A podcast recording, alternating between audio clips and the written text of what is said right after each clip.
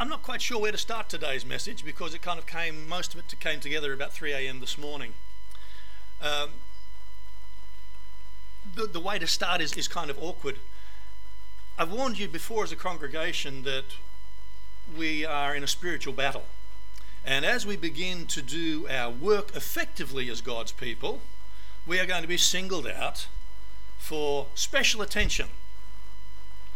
And I'm aware that there are some conflicts developing amongst people, and you know there are, there are a number of them. Some are just small little niggles, some are a little bit bigger than niggles at the moment, and we need to be aware of what's going on. So let me read to you some scripture first of all that warns us about the spiritual battle we're engaged in. It says in Ephesians chapter 6 verse 12 says, "For we wrestle not against flesh and blood, but against principalities, against powers, against the rulers of the darkness of this world, against spiritual wickedness in the high places."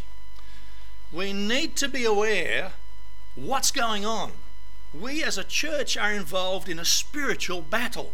Now, I know that you can't see that with your physical eyes, but you can experience it in your physical environment, particularly in your relationships with one another.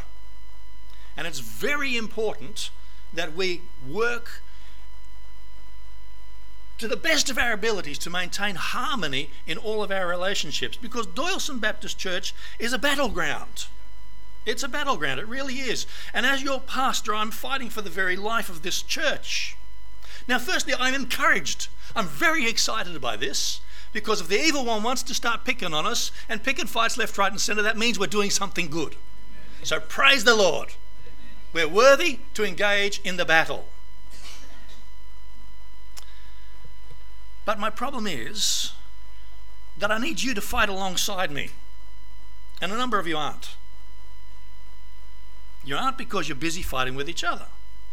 And the thing is that you are fully justified in what you're doing. And that's where the big struggle with us is. We are fully justified. You know, when there are two two parties, oftentimes with Christians, you'll find that one party goes like, "Here's the situation, here's the problem, here's the scripture. See, I'm right, they're wrong, they've got to change." The other party goes like, "Exactly the same. Here's the problem, here's the situation, here's the scripture. I'm right, they're wrong, and they've got to change." We feel fully justified. And but when we fight each other in this way, when we fight against each other, we're actually fighting for the dominion of darkness and not the kingdom of light. And we need to understand that. We really do. And you might be saying, What, me, Martin? You talk to me? Well, if the Holy Spirit's convicting you, yes. But every single one of us can learn from today's message. Because all of us, when we start working for Jesus, we're going to be involved with conflict with one another. You watch. And every single time there's disharmony and disunity in the congregation, you are being used as a tool Someone's riding on your back. Understand that. You are a tool of Satan and you foil the work of God. 1 Corinthians chapter 11 verse 19 says, "No doubt there have to be differences among you to show which of you have God's approval." That letter, brothers and sisters, is written to the church. He's saying within the church, there are some of you that have God's approval and some of you that don't. That's a bit scary. Because if you're not working for God, you're working against Him. And that puts you in league with the devil. Now, I'm sure that none of you want to be in league with the devil, do you? Absolutely not. Me neither. Jesus turned to Peter one day and he says to Peter, Get behind me, Satan. You are a stumbling block to me. You do not have in mind the concerns of God, but merely human concerns. Peter wasn't even born again, the poor bloke. And yet Jesus had this incredibly high standard that he expected of him. He says, You are, should be having in mind the things of God. Stop looking at things from a purely human perspective. Because when we fight with one another, when we're involved in that sort of disharmony, we are seeing things and we feel things, justifiably so and quite rightly, from our human perspective. But that causes us a problem. It really does. Because when we behave like mere humans, we're in league with Satan. Now, I hope I've shocked you because I believe that we can change the way that we think and we act. Do you remember last week's baptism? Remembers that? Wonderful experience was a great occasion. Julie, so exciting. Yes, praise God. We go under the water. And when we go under the water, it's a death experience. It's a death experience to the old life. You say, I'm dying to my old life. I'm uniting myself with the death of Jesus. And when we come up out of the water, it's a resurrection experience. I'm uniting myself with the resurrection of Jesus. I don't have to live my old life anymore because the old me died and has been buried, he's dead, and he's risen with Christ. You need to understand what's happened to you spiritually there. You don't have to live the old way anymore. All the things that plagued you in the past don't have to bother you anymore. Jesus says you must be born again. That means a brand new start to life. Remember when you were born? No, you don't. Of course, I don't either. But you had a brand new. You had a start then, right? And when you're born again, you get a brand new start. Romans chapter 6, verses 8 to 14. Now, it says this If we died with Christ, we believe that we also live with him. For we know that since Christ was raised from the dead, he cannot die again. Death no longer has mastery over him. The death he died, he died to sin once for all, but the life he lives, he lives to God. It's the same life you and I should be living. In the same way, he says, Count yourselves dead to sin, but alive to God in Christ Jesus. Therefore, do not let sin reign in your mortal body, so that you obey its evil desires. Do not offer any part of yourself to sin as an instrument for, of wickedness, but rather offer yourselves to God as those who have been brought from death to life. For every part of your offer every part of yourself to him as an instrument of righteousness. For sin shall no longer be your master because you are not under law but under grace. Do you hear what he says? You don't have to live the old way anymore. Your old ways of operating are gone. Jesus dealt with them. And now we have a brand new life that we can be living because we're under the grace of God. The undeserved free gift of God has been given to us. Paul puts it elsewhere you must be transformed by the renewing of your minds. That's so important. We need to think differently. We don't think the old way anymore. We need to think the new way, the Jesus way of thinking. 1 Corinthians chapter 5 verses 17 to 21 says therefore if anyone is in Christ the new creation has come. Are you in Christ? then you are a new order of being. You're a new species of human beings. That's what you are. You didn't know that, did you? We need to remember that. We are a brand new creation. It says so in the Bible. The new creation has come. The old has gone, the new is here. All this is from God, who reconciled us to himself through Christ and gave us the ministry of reconciliation. That God was reconciling the world to himself in Christ, not counting people's sins against them. How good is God? He's dealt with all of that. All of your sins have been put on Jesus. He doesn't have to count them against you at all. And He's committed to us the message of reconciliation, and we are therefore Christ's ambassadors, as though God were making His appeal through us. We implore you on Christ's behalf, be reconciled to God. God made Him who had no sin to be sin for us, that we might become the righteousness of God. Do you know what that means to have the righteousness of God? That means that you can stand in the presence of the Father as guiltless as holy as Jesus. That's what He's attained for us, and He's given it to you. My sin has been exchanged for His righteousness. Talk about a good deal. And we're ambassadors. That means that each one of us, when we behave in that fashion as the righteousness of God, we are ambassadors on whose behalf? On God's behalf to one another and to this world. Now, this is very strong language. So let me show you how you are to live this kind of lifestyle out.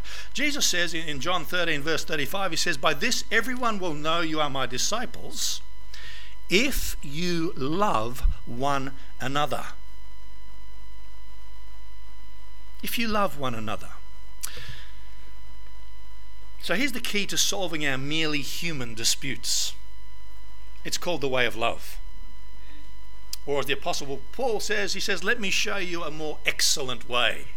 Today, brothers and sisters, I'm going to stop treating you as little babies in Christ. I'm going to try to treat you as adults, as big people in Jesus. And now we're going to learn the more excellent way to deal with our problems. Are you ready?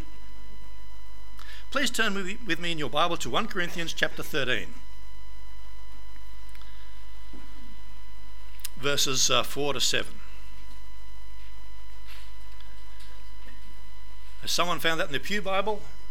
Shout me up the page number so that someone else can. Say it again? 813. Okay, if you want to find it in the Pew Bible, 813. This is the, the wonderful passage about love. Love, love is, the, is the true measure of all that you do. Nothing we say, nothing we have, nothing we do has any value at all apart from love. Love is the true measure of all things. In 1 Corinthians chapter 13, verses 4 to 7, Paul goes on to describe the true describe the true character of love. And we use this, this word love in so many ways in our culture. And what is love? Is it something you feel? Is it something you do? Well, it depends. The Greeks, they understood love as having different meanings in different contexts. They used the word philios to describe friendship love and mutual affection. Interesting, by the way. Our bulletin says Doyalson Baptist Church, the friendly church. That's so nice. I like that. It's the Philios church, the friendly church. Let me tell you something. Anyone can do the friendly church. Anyone can be a friendly group. You can go to the men's shed and find a friendly group. You can go to the pub and find a friendly group. You can go to anywhere and find a friendly group. We need to do something different. Philios is, is, is, friendship love, mutual affection. Then there's the word eros, which describes romantic love and all its passion and desire. That's exciting. And there's another word for love that's hardly used at all. It's the word agape. That was the word that the Greek translation of the Old Testament most often used to, to speak of God's love. God's love. Now, philios Philos is, is the love of friendship, Eros is the love of romance, Agape is the love of choice and commitment. It's choosing to love another person. The New Testament writers, they picked up on this word, they used it extensively to describe God's self sacrificing love for man displayed in the sending of his Son, Jesus Christ.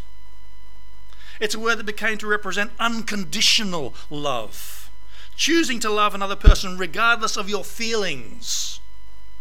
That's a different kind of love, isn't it? One day I hope that this will say the agape church, the love church. Come and experience the love.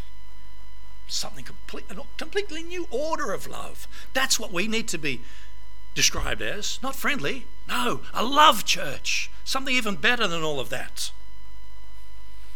It's choosing to love a person regardless of your feelings. And you, you, you, you couldn't have friendship love or romantic love for your enemy, could you? But you could have agape love for them. You can choose to love your enemy unconditionally, regardless of how he treats you back. The word Paul uses for love here in 1 Corinthians chapter 13 is agape. Agape. He uses that uh, higher order of love. So when Paul describes the character of love in these verses, he's talking about agape love. Paul is not talking about a warm feeling. It's a conscious decision to love another person no matter what.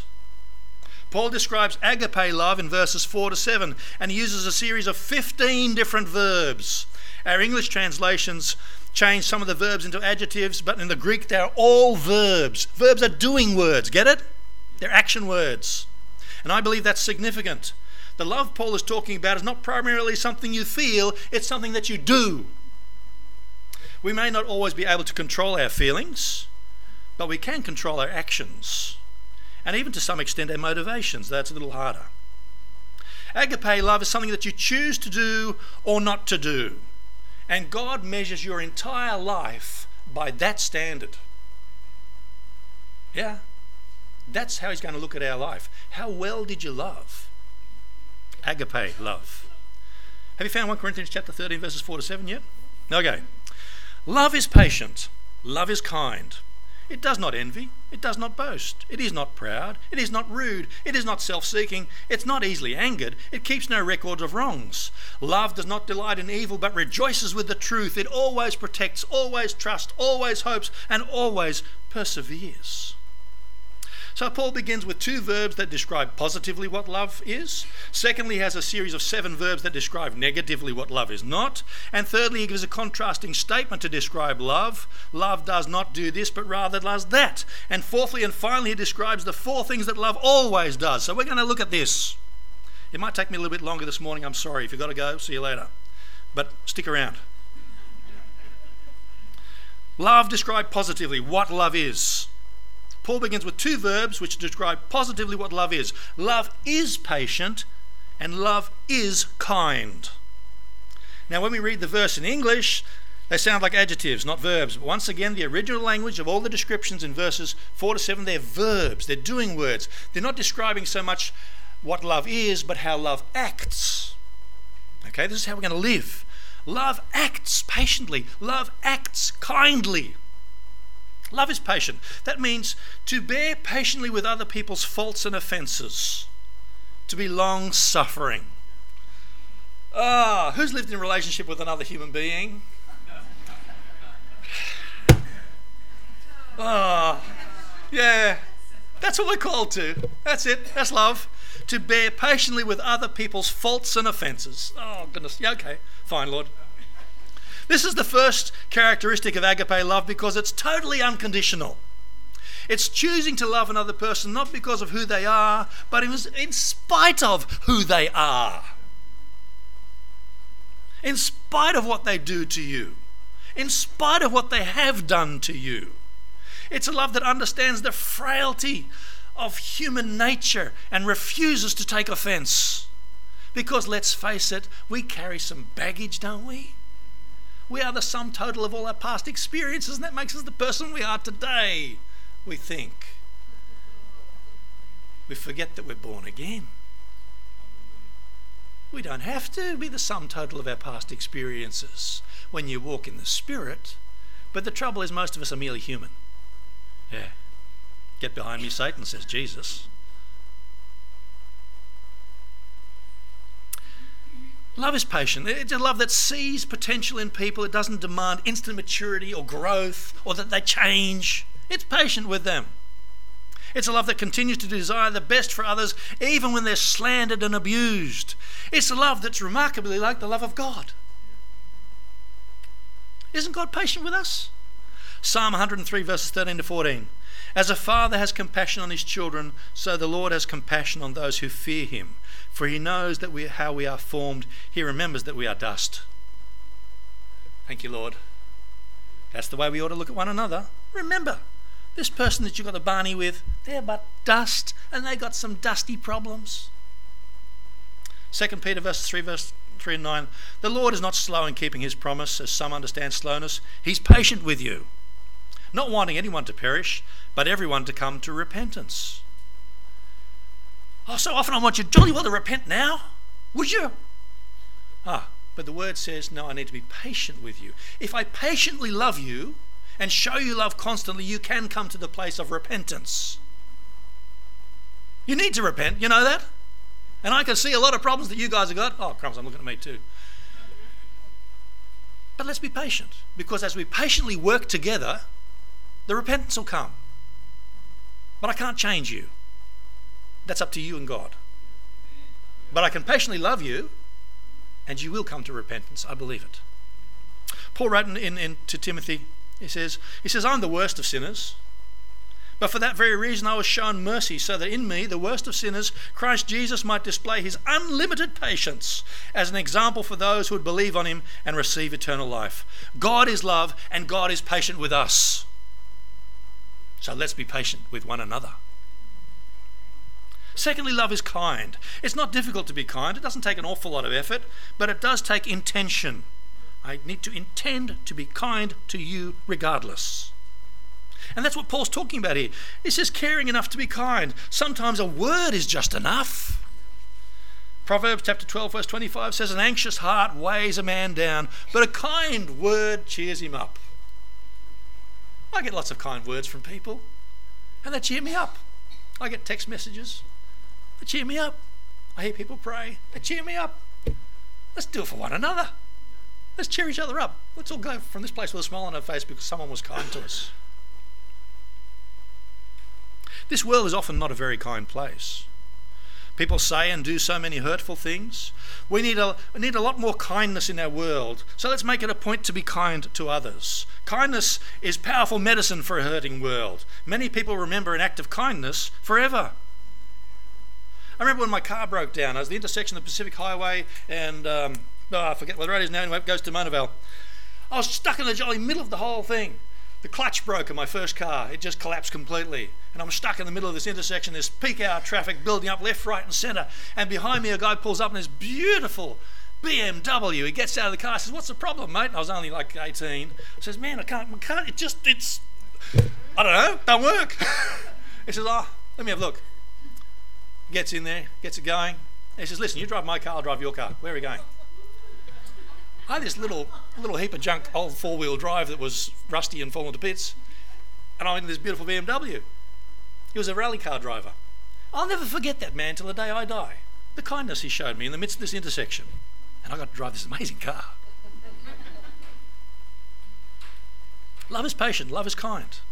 Those two words describe our passive and our active responses towards others. God is described both as being patient and kind. God holds back his wrath and pours forth all of his mercies. Paul speaks of God's kindness, his tolerance, his patience, and how God's kindness towards us leads us to repentance. So thank God for his patience and then be patient with others. Praise God for his kindness and then be kind with others. Let's start that today. Can we agree on that? Yes. We can be that kind of a church. Now, love is described negatively what it's not. Paul's just shown us two positive characteristics of love. The next section, which is the longest, Paul uses seven verbs to describe love negatively, what love does not do. Love does not envy. Love does not boast. Love is not proud. Love is not rude. It is not self seeking. Love is not easily angered, and love keeps no record of wrongs. So let's have a look at that. Love does not envy. The word here is a strong word and literally means to, to, to burn or boil with envy. We can envy many things a person's position in life, the relationships they have, their possessions, their appearance. We can even envy another person's spiritual gifts or service for God. But love does not envy because love is glad for what that person has. There's no rivalry, there's no competition in love. And you cannot love someone, agape love, and envy them at the same time. Envy causes us to treat other people in wrongful ways. The gospel writers tell us that out of envy, the chief priests handed Jesus over to be crucified. Envy is a poison, and it eventually consumes the person who chooses to harbour it in his or her life. Proverbs 14, verse 30 says, A heart at peace gives life to the body, but envy rots the bones. It'll make you sick. Stop it. huh? Good medicine. Love does not envy. Next, love doesn't boast. If envy is desiring what the other person has, boasting comes from the desire for others to see what I've got. Sometimes a person boasts truthfully about themselves, but more often not they extend that a little bit, don't they? It's like when I went cat fishing the other day. You should have seen the fish that I caught. the Greek word means to exaggerate or display yourself, to brag about yourself. Literally, it means you're a windbag. You're full of wind. It means to act and talk in such a manner as to draw attention to yourself. Now, some people feel the need to, to, to take centre stage. They want others to notice them, to admire them. They look what they can get from others rather than what they can give to others. You cannot boast and love at the same time because boasting is concerned with you whilst love is concerned with others. Closely related to boasting is the issue of pride. Love is not proud. Once again, the Greek is a verb rather than an adjective. The word actually means to inflate.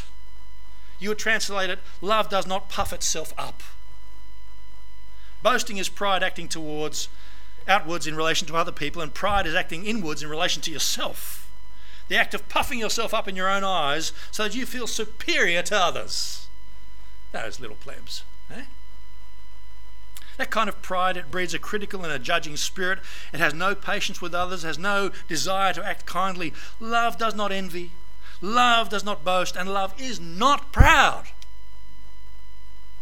The next pair of verbs tell us that love is not rude or self seeking. Paul writes that love is not rude. He uses a verb which actually means to, to act disgracefully or dishonorably. It means to, to violate the accepted standards of behavior in such a way that you make other people feel uncomfortable. Bullies are rude. Hey? They make you feel uncomfortable with what they're doing, the way they behave. Paul's speaking here about common courtesy, really. This is, this is love in relationship to society and, into our relationships together. We are social beings who live in a community. And as such, there are social, social customs and expectations. Love cares enough about people that that it wants to respect the conventions of how we behave. Don't invade my space. I love you enough to give you your space. Now, I know it's not popular to talk about these kinds of things in our highly individualistic culture. Most people take the attitude, I'll do whatever I want, and if you don't like it, tough. Love says, I'll do whatever ministers to others, and if I don't like it, tough. Love is not rude, love is not self seeking. And this next, next word speaks about seeking your own advantage, putting yourself before others. Paul writes in Philippians chapter 2, verses 3 and 4 Do nothing out of selfish ambition or vain conceit, but in humility consider others better than yourselves. Each of you should look not only to your own interests, but also to the interests of others. So we're not to neglect ourselves, are we? That's not what it's saying. But neither should I seek my own advantage to the detriment of someone else.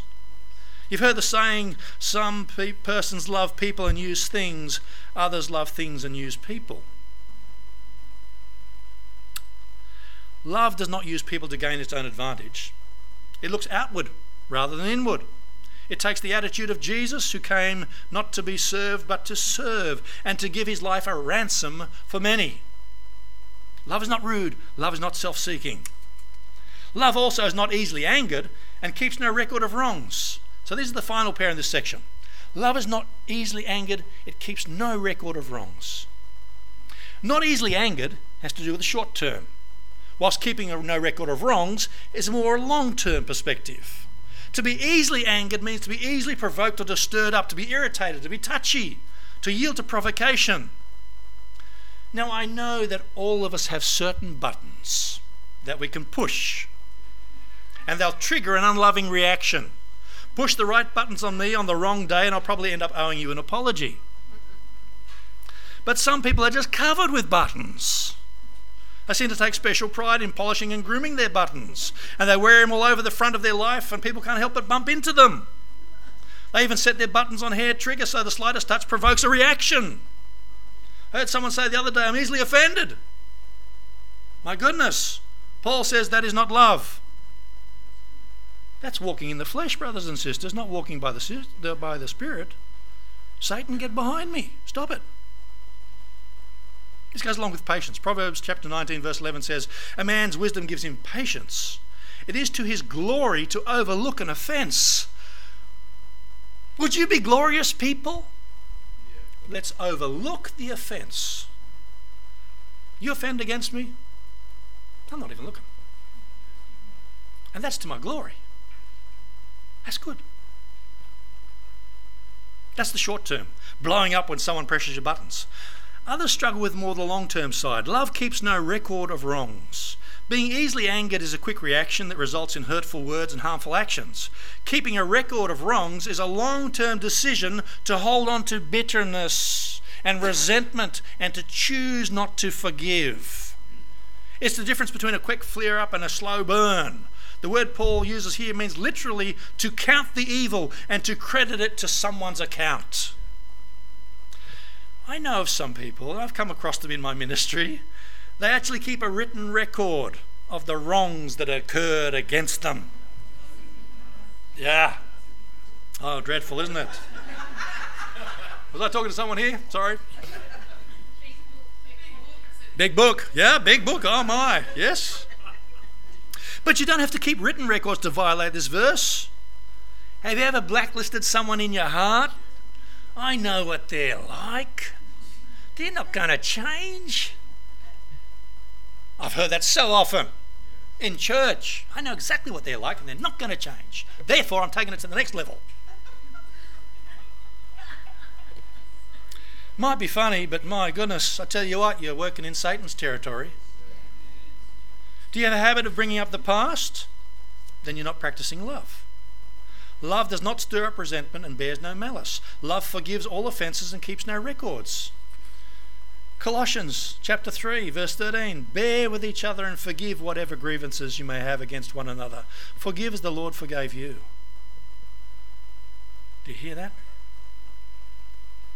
This is the way God loves us. When God forgives our sin in Christ we read in Psalm 130 verses 3 and 4 if you O Lord kept a record of sins O Lord who could stand?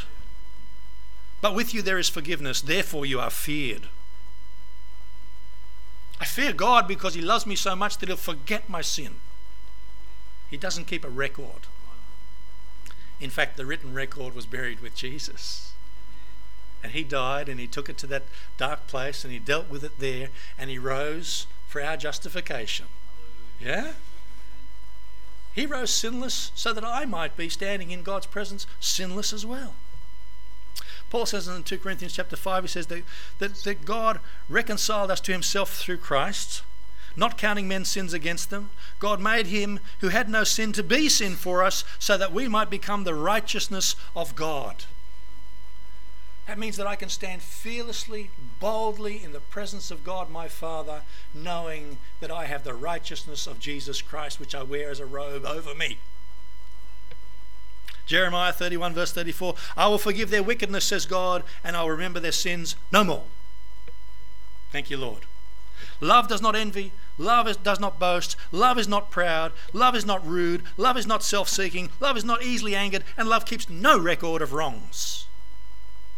Now, love is described with a contrasting statement in verse 6. Paul's described love in positive terms, what love is. He described negative terms, what it's not. Now he goes to describe love with a contrasting statement. Love does not delight in evil, but rejoices with the truth. What's going on there? Love does not delight in evil. When Paul says that love does not delight in evil, he means that love takes no pleasure in unrighteousness, injustice, in any wickedness at all. Rather than rejoicing, love cries out like the psalmist does. In Psalm 119, 1, 136, he says, Streams of tears flow from my eyes, for your law is not obeyed.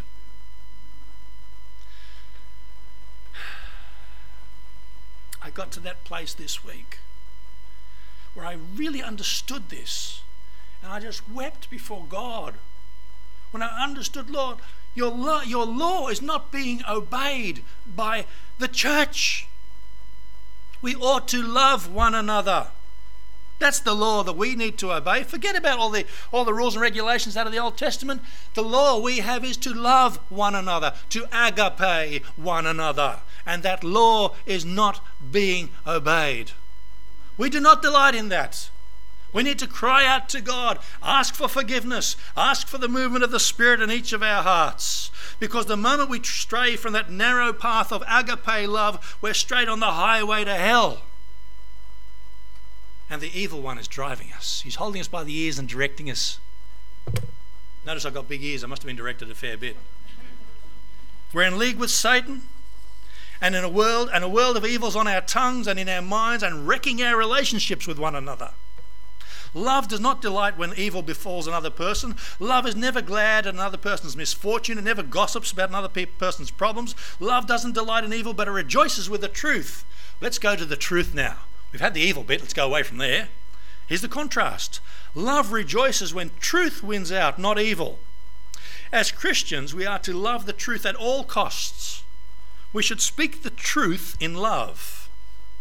Scripture leaves no room for watered down Christian love that accepts and believes anything about without regard for biblical truth. So, in relational terms, what is the truth?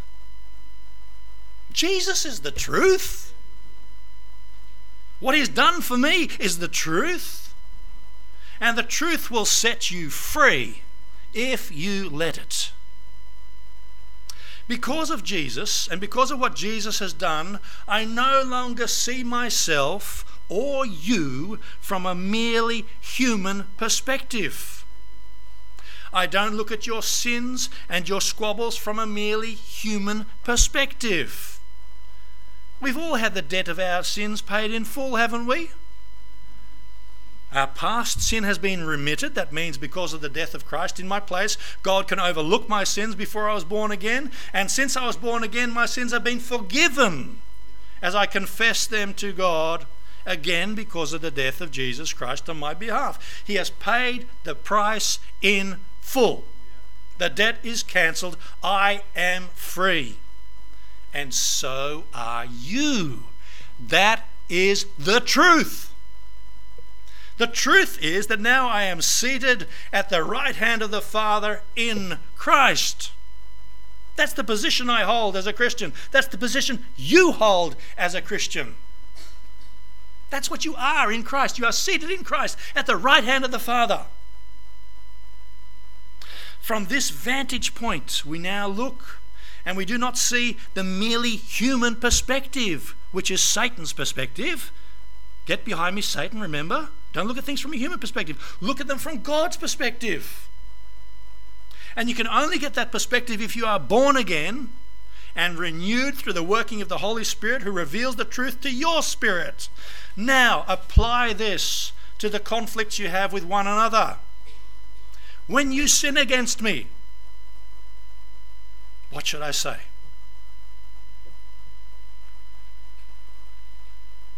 Father, forgive them they don't know what they're doing. That's it. Because in your sin, that's merely human. But Father, forgive them. They don't know what they're doing. I am in Christ. That is the truth. You are in Christ. That is the truth. Your sin has been paid for by Christ. That is the truth. Justice has already been served. That is the truth. Colossians, please open it up. Colossians chapter 3, verse 13.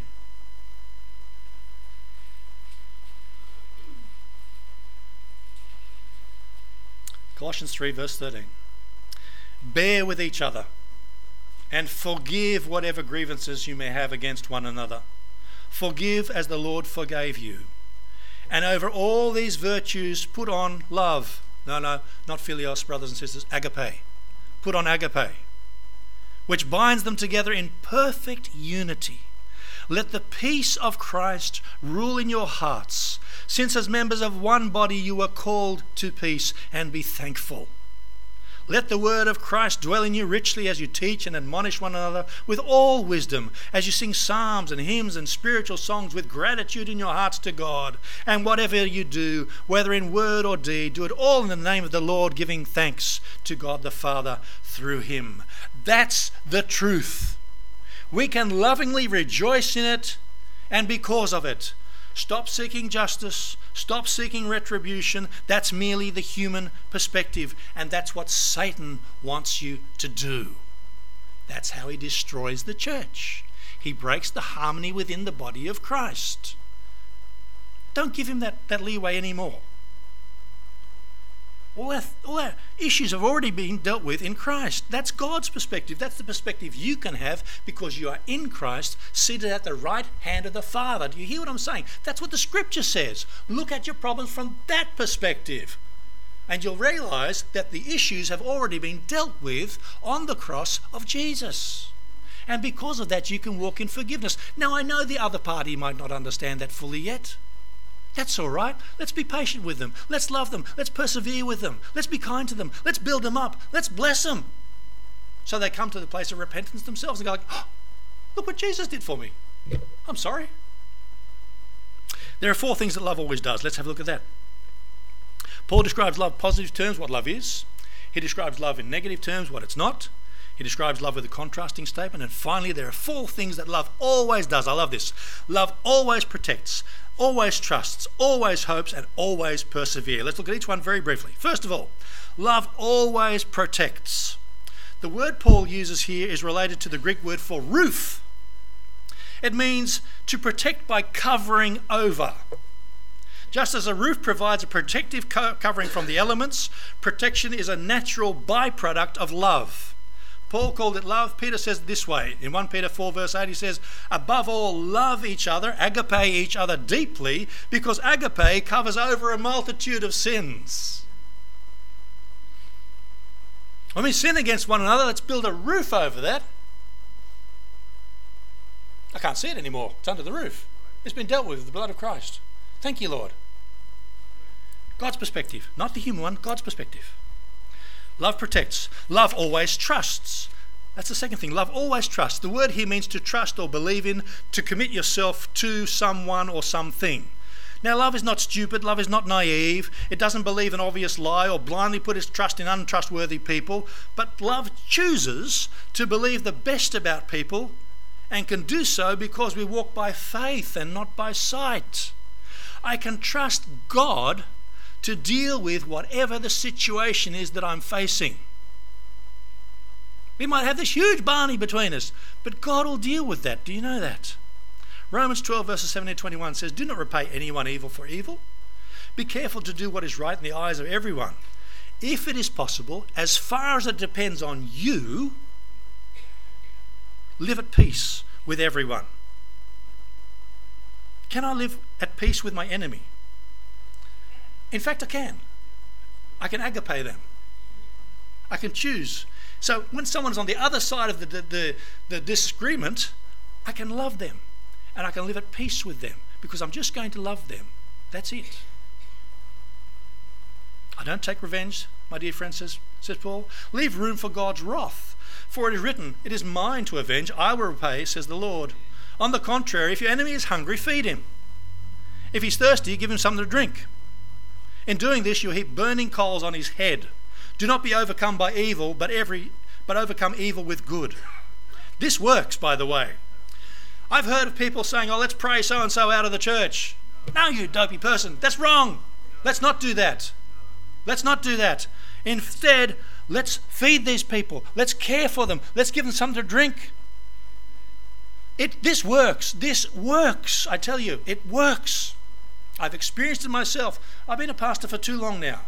The only way you deal with the conflicts is to love these people and love them some more and minister to them even when they hate your guts. And I've been there. You love these people. One of two things happens. They come to a place of repentance and love you back, or they say, you know what, I can't cope with you. You're weird, and they leave. I didn't pray anyone out of a church. They did it of their own accord. They couldn't cope with being loved because I refuse to fight. I refuse. I will not fight you. I will love you. So we overcome evil with good. So love protects, love trusts, and love always hopes. Love is unashamedly optimistic. Love doesn't dwell on the problems of the past. It looks forward with, with future to the future with confidence and with grace. Hebrews 11 verse 1. Now faith is the confidence we have that we hope for. pardon me. Now, faith is confidence in what we hope for and assurance about what we do not see. See, I see the pain and the disharmony that our problems cause. But my hope is in Christ. My healing is in Christ. So stop looking at each other and start looking at Him. When you look at Him, you then look for Him in each other. Where two or three are gathered in my name, there am I in the midst. Brothers and sisters, did you notice Jesus in the room this morning? He is here. He loves you. He forgives you. He's drawing you to Himself. He's here. Would you see Jesus with the eyes of faith today? And then would you recognize that you are the body of Christ? And that when you look at one another, you can see Jesus as well. Go and look for Jesus. Put your dispute aside, go and look for Jesus in that other person. Watch and find him. Love always perseveres too. Love never stops loving. Love continues in the face of rejection and opposition. It bears up under insult and injury. Love perseveres because love is unconditional. It chooses to love people in spite of themselves. Love always protects, love always trusts, love always hopes, love always perseveres. Paul says that without this kind of love, we are nothing. I want to be something. I want on Judgment Day for there to be something. I know that my sin is already dealt with. But when God looks at my life, I want Him to see love.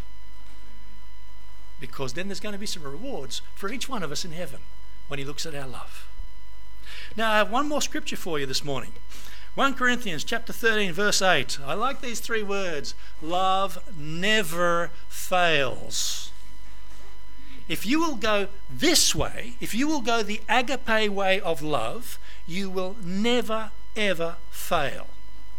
If you apply what you have heard today to all the pains and the angst and the persecutions and the misunderstandings that are going on between you, you will have the victory because God's word says God's word says that love never fails. Why does love never fail? Because God is love. God is agape.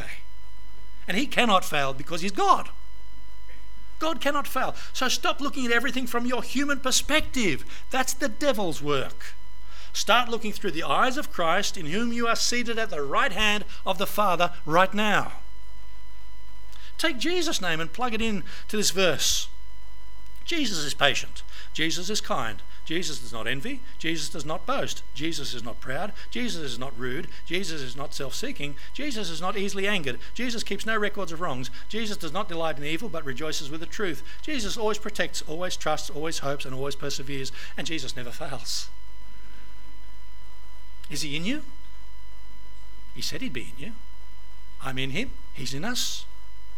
Jesus is the only one who truly fulfills this beautiful picture of love. He's a prism that breaks down, breaks down the love light into its constituent parts so we can see it more clearly. He's the perfect rainbow of love. So rather than get discouraged today about your own shortcomings, cast yourself upon Jesus Christ, who is perfect love.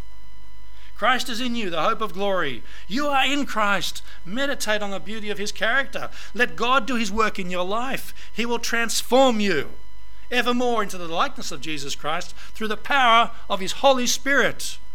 That is the more excellent way. That is the secret to growing in love. And love never fails. Amen. I've said enough. It's up to you and God. Lynn.